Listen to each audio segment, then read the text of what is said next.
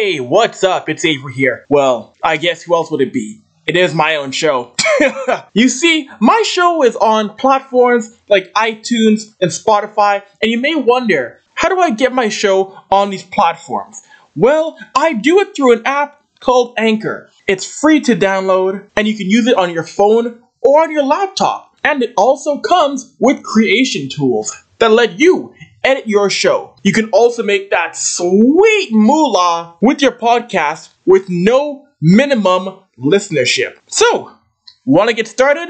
Download the Anchor app on the Google Play Store or Apple's App Store, or go to anchor.fm. It's that easy.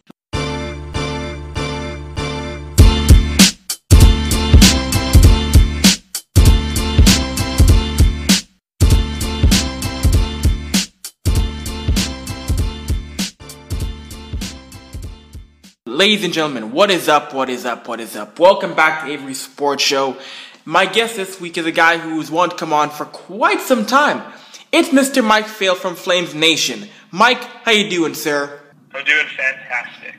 That is good to hear. And Mike, gotta ask you, of course, I know you're a you're from BC, living in Edmonton, and a Flames fan. How tough is it some days to be a Flames writer living in the great city of Edmonton, big man? a great city. I mean it's chill. Like I feel like the the animosity that once kind of existed here, if you saw a Flames fan um, walking down the street, is kind of gone. So I haven't had any run-ins with like fans or neighbors or anything like that probably a couple of years. No, that's, that's very true. I know the animosity is turned. It's, it's kind of funny, Edmonton, how the animosity is turned from Oilers fans versus Flame fans to really the entire league against Vancouver. It's hilarious over the past few seasons. Yeah, I mean, I think I think we can all agree like there's a mutual disdain for Vancouver and Vancouver fans. So it's been it's been a little bit easier to kind of unify against one front rather than be divided. No, of course, exactly, exactly. Before we get more into the Calgary Flames, I do want to mention you're on Twitter in terms of hockey Twitter. You're very well known. You're well liked, and one thing that you do so well, Mike, for those who don't know, is Photoshop in hockey.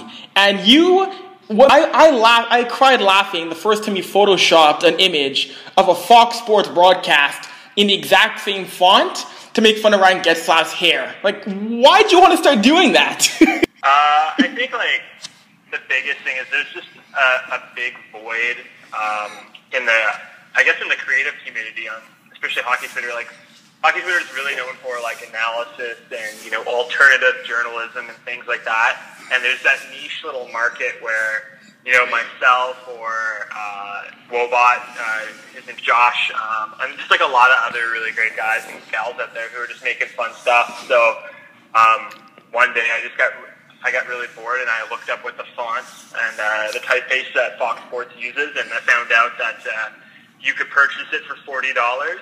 And I said, uh, "This is the best forty dollars I'm going to spend all month." And uh, it just kind of went from there. And I've seen uh, I've seen people wonder if it's actually legitimate. I've had people that I know that are writers in the Los Angeles area.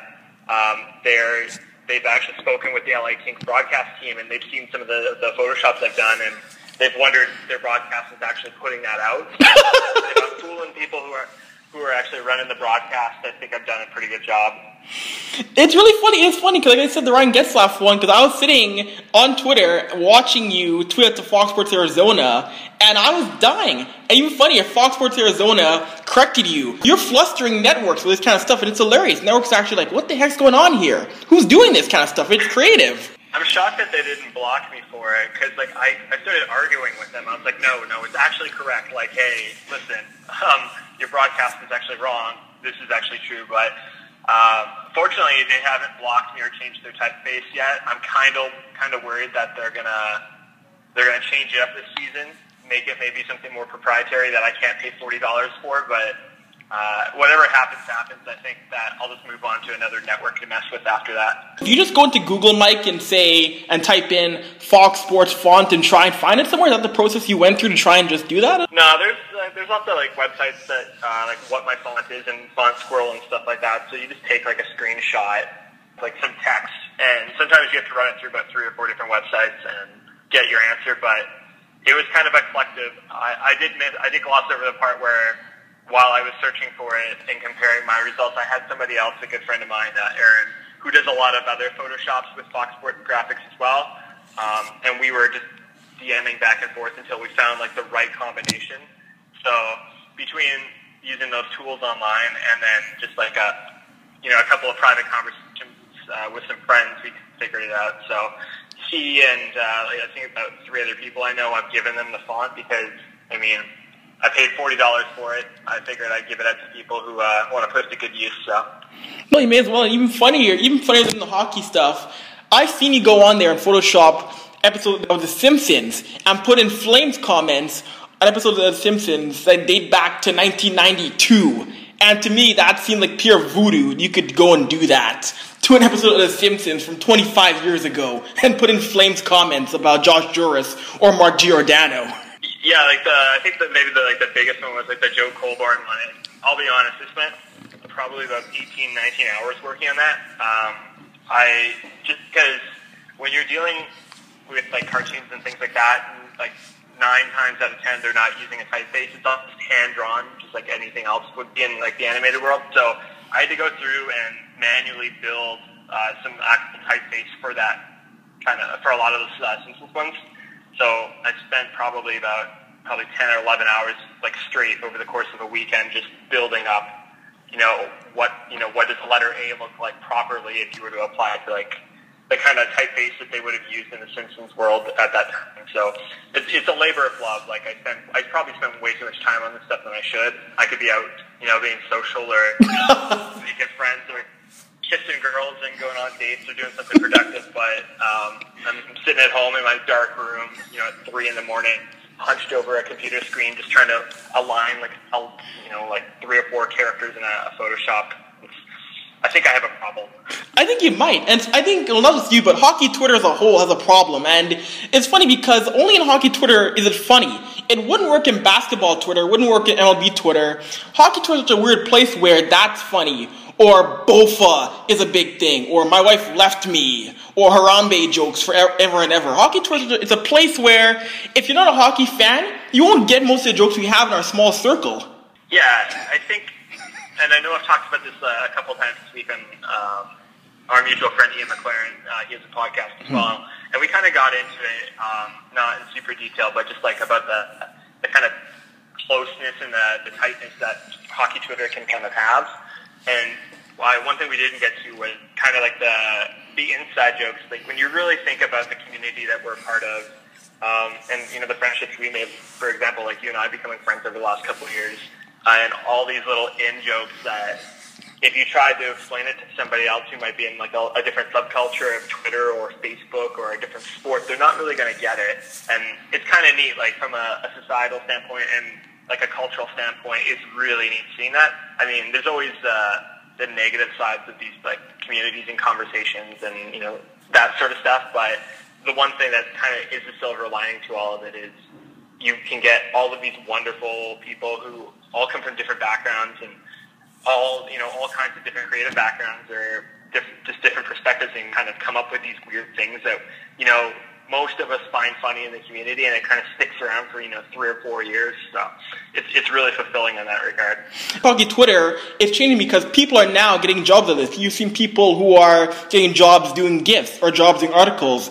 The way media is working now, you're not just getting hired by resume or cover letter. You're getting hired by doing good work. Say, for example, in like I said, gifts or funny articles online because you're a member of Flames Nation and you got started doing a Matchsticks and Gasoline, which is kind of cool to see people in hockey Twitter getting jobs who may not be traditionally media people in the world of sports. Yeah, like the the kind of shift for me from being just like a getting a little artifact in your set there, but like the kind of shift for me, like I guess over the last few years, is like going from Matchsticks and Gasoline, where like I was kind of, I, I mean, I guess I was like an associate editor, like it was just myself and Ari Hanover for pretty much most of 2014-15, but before we brought in like most of the staff, um, yeah, like that shift from being a blogger and then uh, Thomas Drance, who works at the Nation Network now, just messaging me one day saying, "Hey, we want you to be our community manager and do like all our social media and do kind of do that that thing that you're so I guess noted noted for, which is just being myself, I guess. But taking that and then kind of making it a full time job on the side, and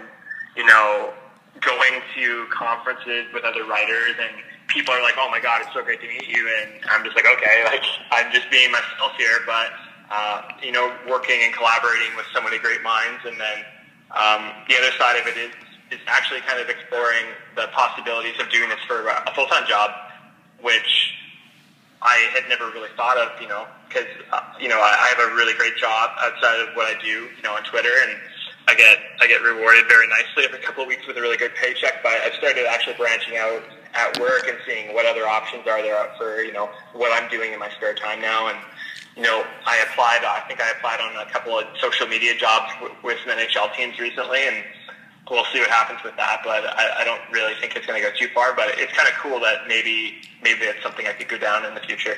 No, of course. I'm being a, community manager, you know, you're doing your own articles, you're watching other people. Have you ever thought about someday thinking, man, with Flames content on, on SB Nation, Mike, it's not easy.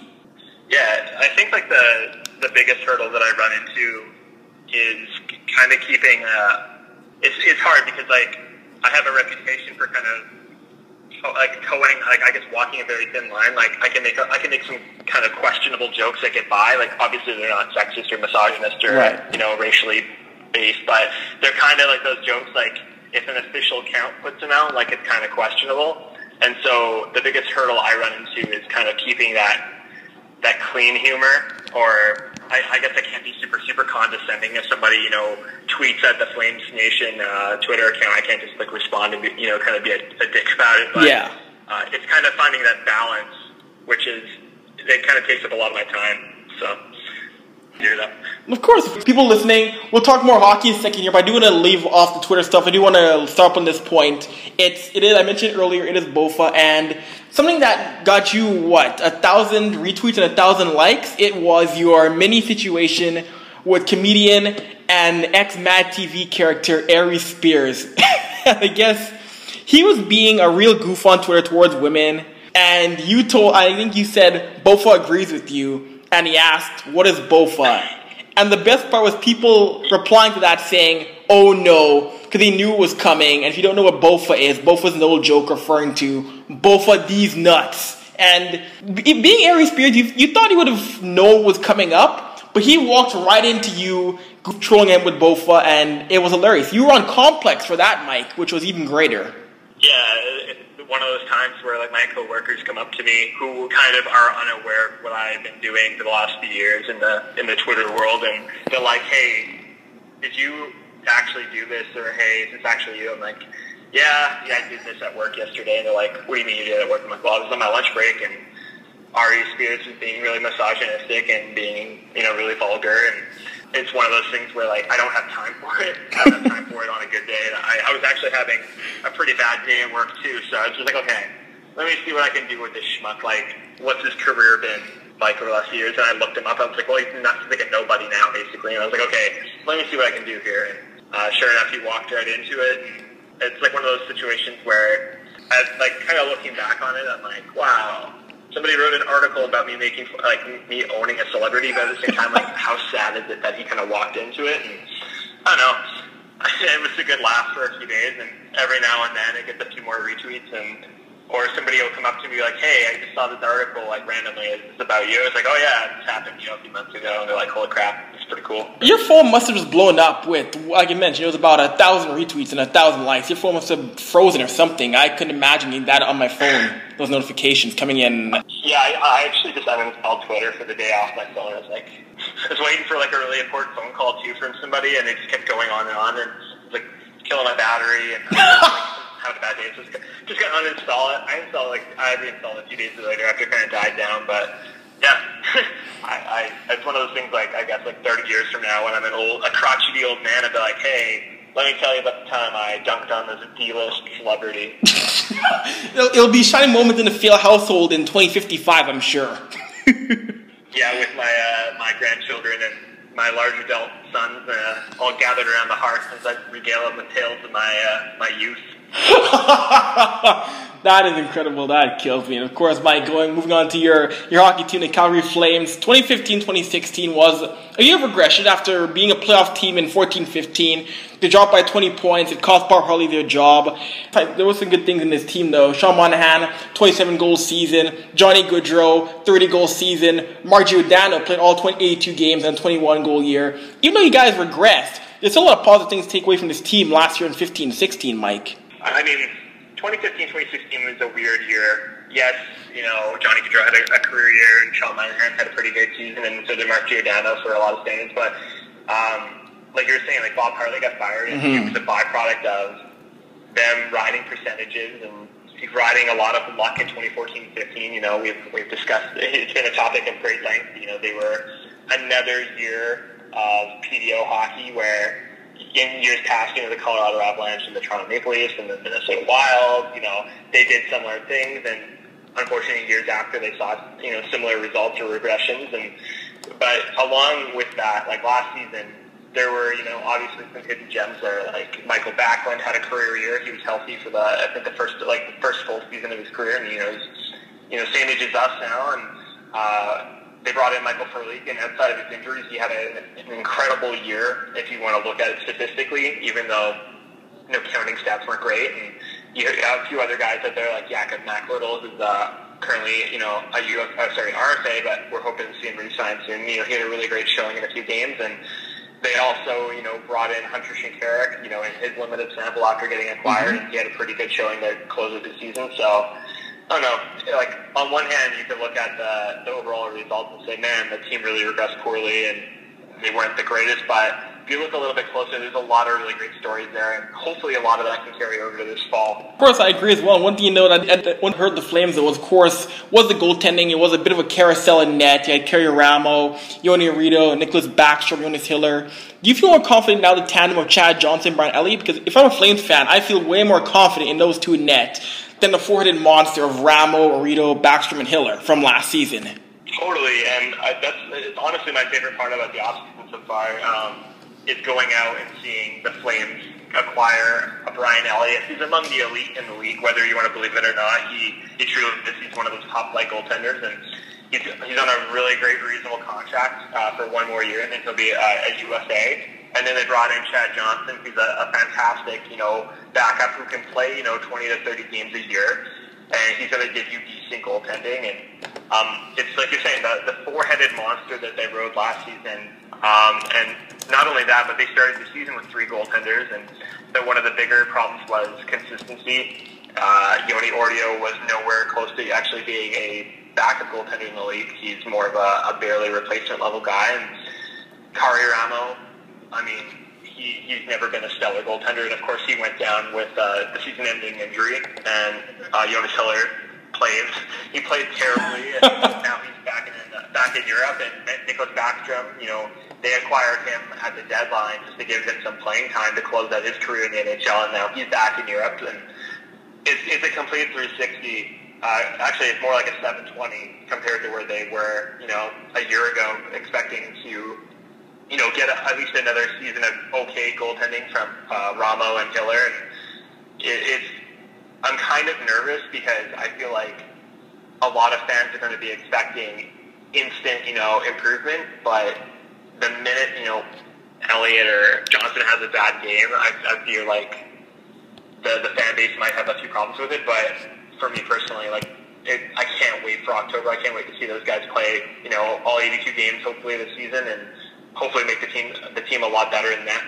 It was always weird, Kiprusoff's career. He'd play 74, 75 games, 70 games a year, and I always wondered, man, is there no plan for Calgary once he retires? And for a few seasons afterwards, it didn't appear that there was one, Mike. Yeah, I, I think it speaks a lot to the, the previous regimes where they, like, the biggest thing that fans have to remember, and a lot of hockey fans have to remember, is that the Flames teams of the late 2000s um, so far, like probably after 20, probably 2007, 2008, they were bubble teams and they ended up not making the playoffs and or they bowing out in the first round. It, and it, it spoke a lot to their their inability to you know build up stopgaps like you're getting at. They weren't able to find the next goaltender to take over for Kipper, and they kept playing him you know 70 plus games a year, which I mean, he was a workhorse and he was conditioned to do it, but you could have maybe prolonged his play a little bit more by having a guy that could play, you know, more than 10 or, 10 or 12 games a season. They brought in,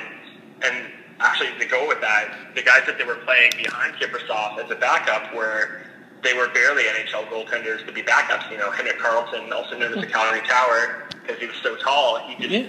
he wasn't that great in net.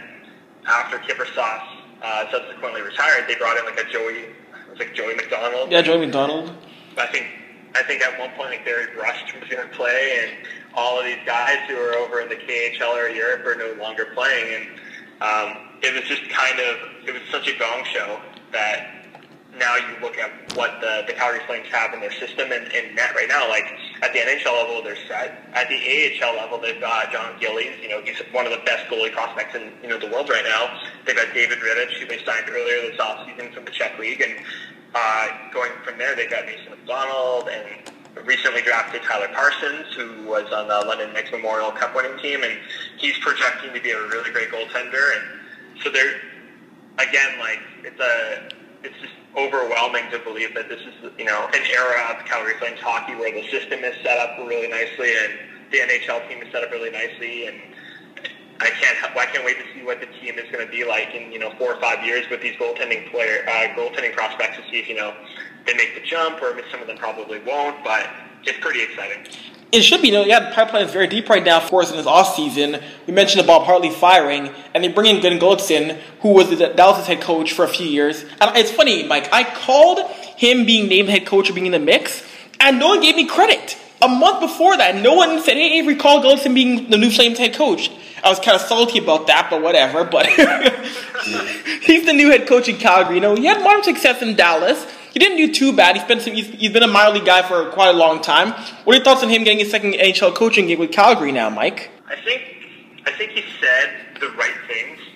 I think at the, the press conference when he was introduced, he said all the things that fans um, and writers at Flames Nation have kind of been fighting for, which is we want a team that can play a possession game in a sense of we want them to be on, you know, a 50% plus Corsi for team at even strength as possible. I think getting at least to that point. You know, they were kind of trending that way at times a little bit last season. They still weren't, but playing a brand of hockey where you're on your own end all the time and you can transition properly between offense and defense and defense to offense, um, stronger in the neutral zone and uh, kind of do those things that a lot of coaches are transitioning to or should be transitioning to in this current NHL. And with that, he also brought along an old friend of his, which was Paul Jerrard. Uh, he was the assistant coach in Utica mm-hmm. on the Vancouver Canucks AHL affiliate. He's going to be handling the uh, the penalty kill, which I'm really excited about because he was uh, a bit of a guru at the AHL level with getting uh, pretty great results from uh, the Utica Comets in the penalty kill. Uh, so I think between them and you know the existing coaching staff that stuck around, because uh, the Flames did not only did they let go uh, Hartley, they also let go his associate, which was uh, Jacques Cloutier, uh, who's been with Hartley quite a long time. And I think the balance between those two that were brought in, you know, um, Gulutzan and Girardi are going to be a big factor. And I think along with that, if they can get the perfect blend of player, uh, player usage and utilization, which was a huge problem during Hartley's tenure, he, uh, he tended to avoid at times, you know, a lot of guys that were, I guess, focal points in driving play, like a Michael Backlund, um, for bits of the season, and of course the team slumped around it. And then when you saw like a guy like Michael Backlund or Josh Jooris and other guys who can drive play, get a bit more time, you saw the, the play of the team improve, and um, he would. You know, I could go on about player usage. It's been such a, a hot topic in the Flames community, but I can't I'm, I can't wait for the season to start, and I'm, I'm hesitant to buy into what Gulutzan's saying until I see the results myself. Uh, if he gets his results, then I'll be happy. I mean, if he doesn't, and he starts kind of meandering into the the Hartley usage territory, and maybe maybe there's a problem elsewhere in the organization, but we'll see what happens. 16-17, Edmonton Calgary, first game of the year at Rogers Place. There's a new hope for both teams. For the first time in quite some time, you've seen the hope in both Edmonton and Calgary. People are expecting big things. And the Battle of Alberta, how cool is it to see Battle of Alberta once again be a, a matchup that you want to see, that you want to go to? Because it was span from about 07 to 2013 where it was really an irrelevant matchup. But now you have Monahan, Bennett, Gaudreau, you have McDavid, Edmonton with good goaltending now. It's something I want to see, and the whole league should be interested in. Yeah, I went to my first Battle of Alberta. Uh, I actually in that time frame you mentioned, I think it was 20, 2012, mm-hmm. and it was right after the, I think it was the day that Jay Bouwmeester got traded. And I watched the Flames get blown out in uh, Rexall. I think it was like a 7-2 game. It was pretty bad, but I ended up going to I think three or four Battle of Alberta since then, and each one the Flames have just kind of either won or pretty much dominated at periods. Like uh, the I think it was like an eight-one game which Matt, uh, which Curtis Glencross, former Flame, scored a hat trick, hat trick in. I recall that. two others where I saw Michael, Michael Frolik score a uh, hat trick at the, the Halloween game this past season, and like you're right, it was kind of irrelevant. You you either saw the Flames dominate for the most part, or you saw these wild blowouts from either team that mm-hmm. just it made no sense. And the balance that you were getting out there, you know, each team has so much firepower and youth in the lineup now, and both teams have the right goaltending, and the Flames have, you know, arguably a better defensive core, and the Oilers are kind of hopefully trending that way. We'll see. I mean, Adam Larsson isn't, you know, he isn't going to be a world breaker by the looks of it, but they still got, you know, the future in Oscar Klefbom, and if Darnell Nurse can actually hit a stride this season and improve from, you know, his, I don't want to say disastrous play last season, but it was quite substandard from what I would watch uh, in Oilers games, and they got Andrej Sekera in the second unit, Brandon Davidson, who I really like, so if both teams can kind of get that pacing and that improvement overall, the Battle of Alberta is going to be back to where it was. Hopefully, maybe in a modern take of you know what it was like in the 80s. Hopefully. Oh, exactly. Because and you mentioned the 80s, you know, and not just the fact that it was a physical matchup, but you look at the game, look at how good for 80s hockey was. Edmonton Calgary 30 years ago was always a 5 4, 4 3 game. It was always intense of Mike Vernon versus Grant Fuhr. You saw these teams in the playoffs eventually, but yeah, it would be nice to see these teams next year having great battles. And you mentioned Darnell Nurse. He's a guy felt that you could see he was struggling some days in the league, and if, so, you know, I wouldn't be opposed seeing Darnell maybe spend a little bit of time this year in Bakersfield. I doubt it though, but I wouldn't mind it. Yeah, I think like he's kind of in the same vein of maybe like I don't want to put him in. I don't want to say that he's the exact same skill set and skill level as like a Oliver Kylington or a Andersson, uh, both mm-hmm. probably the two best defensive prospects in the Flames organization. But uh, there, he's a guy that the Oilers are going to try and lean on this season, and uh, he's a guy that they they have big plans for, just like the Flames mm-hmm. have for Kylington and Andersson yes. their respects. But if I, I, I kind of agree all season that maybe he shouldn't have been in the NHL, or if he was in the NHL, he should have had his minutes incredibly, you know, managed and sheltered, and playing on the second uh, power play unit, probably the third pairing all season would have been better for him. But if I'm not mistaken, he did struggle in that regard too. Um, I think it's just going to come with time. Like, I mean, he's got the tools from what I've seen. You he's the size. He can skate so brilliantly. He can carry the puck. Uh, he's got a really great shot. It's just, you know, finding the right, you know, the right balance of you know seasoning in the AHL with you know maybe the right partner at the NHL level or the right usage to kind of facilitate that growth. And he's the kind of guy that you know if he really takes a step forward, like the the Oilers blue line is going to look better than you know what they're projecting. Obviously, the loss of Taylor Hall, which is a bummer. Like not only for Oilers fans, but I mean it's a bummer for me because I'm a huge Taylor Hall fan. But um, getting Adam Larsson, who appears to be a decent uh, suppression guy, it might help them out. I don't think that they're going to have world-breaking, you know, I guess like results, but I think maybe if Oscar Klefbom is back to 100%, you could really see them take a step forward, um, especially with a, a, obviously a healthy Connor McDavid, who I figure will probably be like in the top three or four in scoring this coming season. Watching him in the 45 games he played, you already saw by game eight he was an elite player, which is nuts because it's usually for an 18 year old there's a step of, you know, okay, he'll need some time. No, he came in, game eight, there he is. And what was the moment for me was watching him against the game where Edmonton was down 3 zip against Montreal. And McDavid strips PK Subban. This is a rookie. That to me shows that this kid is going to be special if he's playing top line minutes. It's scary to see how good this kid is after being after only playing half a season. I don't know where he's going to be in year five or six, but he could be on the level of Ovi or, or Crosby, no doubt in my mind, Mike.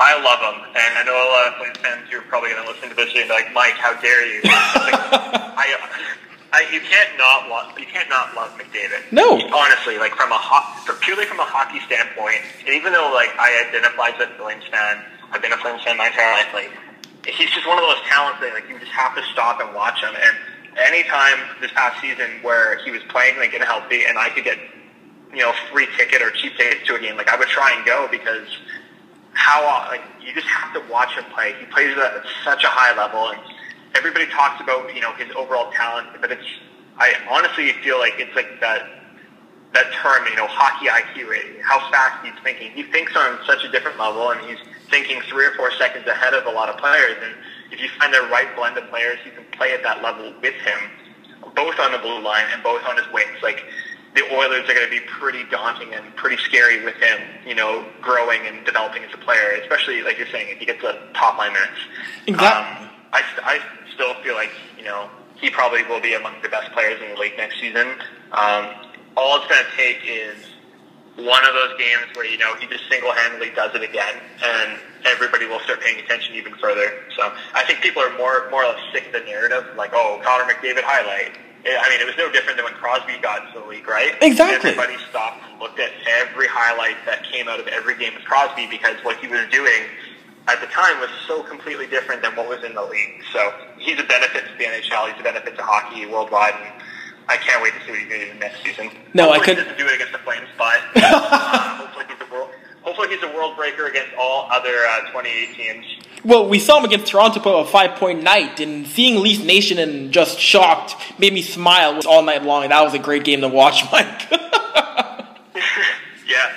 No, it wasn't. Of course, no Calgary They did their own Dynamo. They drafted this year in the first round, and Matthew Tkachuk. And you know, I went to Red Deer with some buddies to watch a M Cup game. I went down to watch London just hammer Brandon 10-1. Watching Matthew Tkachuk in the wing, if he is anywhere near his dad, you guys are gonna be in for a big time treat, Mike. Yeah, I grew like I grew up loving like watching Keith Tkachuk as a player. Like he wasn't like my favorite player to watch, but when obviously like when he played for Phoenix and you know when he was younger and still in his prime, like mm-hmm. watching him as a power forward was really exciting because he was still in that era of you know '90s trap hockey and he was still a pretty prominent force out there if my memory serves correct. And he's Matthew Tkachuk in its own right just what I've seen at the junior level, and then obviously watching the Memorial Cup really closely because you wanted to kind of get an idea. This is the kind of player that might end up on a Flames roster. He, he's the right skill set for where this team is being crafted around. He looks like he's going to be um, a guy that might be strong on you know those tough to play in areas. He's going to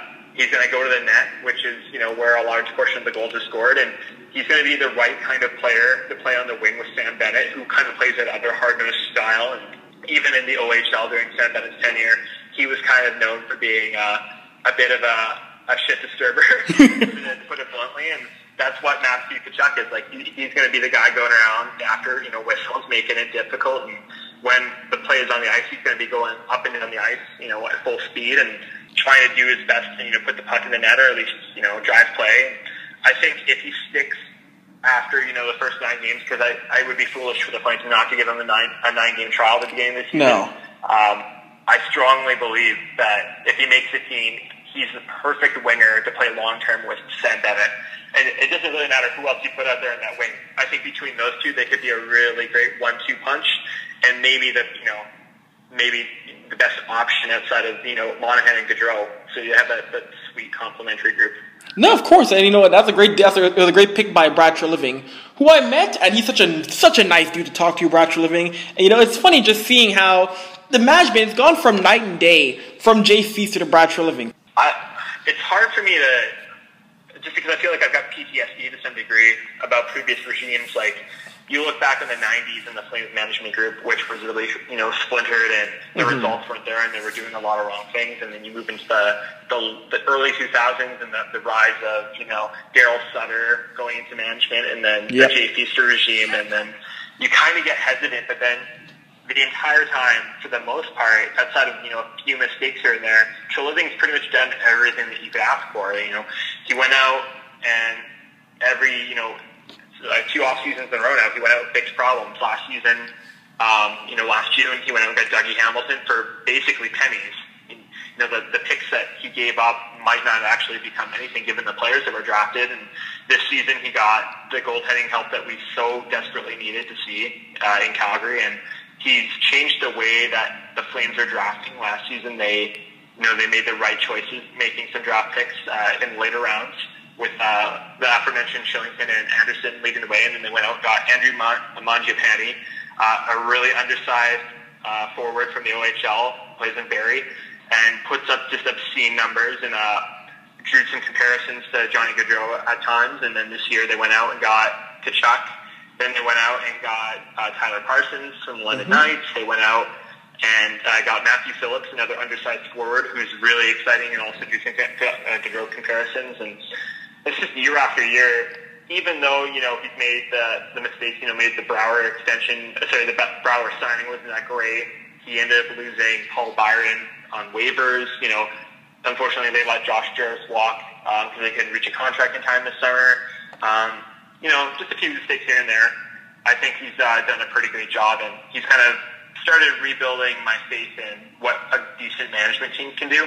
And he gets a lot of credit for it, but I think obviously there's a supporting cast with him that are helping him make some pretty good decisions too. No, of course, you really are. And before I let you go, Mike, I do want to ask you about a management group from one management group that's competent to one that's just kind of silly right now.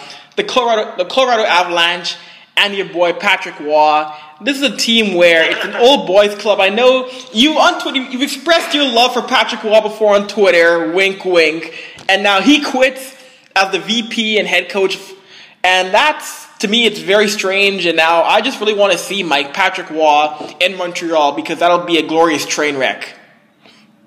Yeah, I mean, Michel Therrien is no coach to you know write a love letter about. We I think we've all shared thoughts about him being among the, the worst coaches in the NHL, probably one of the worst coaches in like the last decade. Um, him go him leaving Colorado is a blessing for that organization. Um, they're going to get hopefully a head coach who knows how to coach correctly and coach efficiently at the NHL level, and get you know better player usage and better results than what Wall was driving.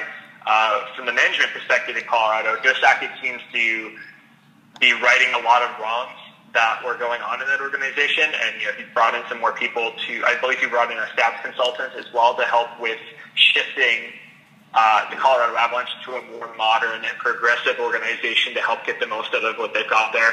Um, so it makes the Western Conference with Patrick Roy leaving just on its own right so much more difficult because theoretically whoever they bring in will likely be better than him. So it's going to make it difficult for you know the Oilers and the Flames and any other probable probable bubble teams that they're vying for a playoff spot because now if the Avalanche get the right guy, if they get the results, you know, with their forward group, they might actually be a, a decent team again. I mean, their the blue line isn't the best. Um, they still got Tyson you mm-hmm. know, who who could have likely been uh, Edmonton Oiler if Patrick Roy had his way. Yeah. Um, but if if we got Patrick Roy in Montreal at any point, I, I say we go out for dinner next time you're here at Edmonton and we go celebrate because we you know it's going to be like the best hockey to come out of Montreal in some time. Oh my gosh, like that's just that's that's such a weird market where you know I'm sure PK PKC, but I'm sure he was dancing when he heard he was dealt out of Montreal to Nashville. You saw him in the bars in Nashville enjoying himself. He was at Bridgestone Arena celebrating with fans. Like PK, he probably was just so glad to get out of Montreal because that organization is in such disarray and it's such a sham. I kind of feel bad for Shea Weber in a way now. yeah, I mean, and no disrespect to Shea Weber. No. I mean, there's obviously the discussion immediately with Shea Weber. He's not that great. He's not elite. Um, you know, Mark Dumont at uh, Habs Eyes on the Prize, he's done a fantastic summer series on analyzing Shea Weber's play. And anybody who says that, oh, it's just stats driven, doesn't know Mark. He's rewatched every, I think it was every game this season for the Predators. And he's broken it down into, I think, three or four sections, being offense, defense, and uh, some other areas of Shea Weber's game to say, you know, okay, Shea Weber isn't a world breaker like he's being heralded as. You know, he's not moving the puck like PK Subban or an Erik Karlsson or a Drew Doughty or you know anybody like that. But he's doing a lot of good things that might be helpful. But his skill set and who he's likely going to play with, which is uh, I think is probably going to be Andrei Markov. And Andrei Markov still a decent defenseman, but he's nowhere where he was in his youth, uh, or at least younger days. Uh, it's going to be a problem. And with the Predators getting PK Subban, like you're saying, it's the it's like you couldn't ask for a better situation to give the Predators like the right personality and the right type of player to play on that blue line, which still is already pretty scary. Like they already had a Roman Josi and a Ryan Ellis and a Mattias Ekholm, but now they got PK Subban in there too, right? Like their top four is just like unbearably difficult to play against. So that element alone also added uh, a, a little bit of, I guess, pressure to the Western Conference, which is kind of it's basically the par with the NBA's Western Conference now. It's just scary. It's a gauntlet.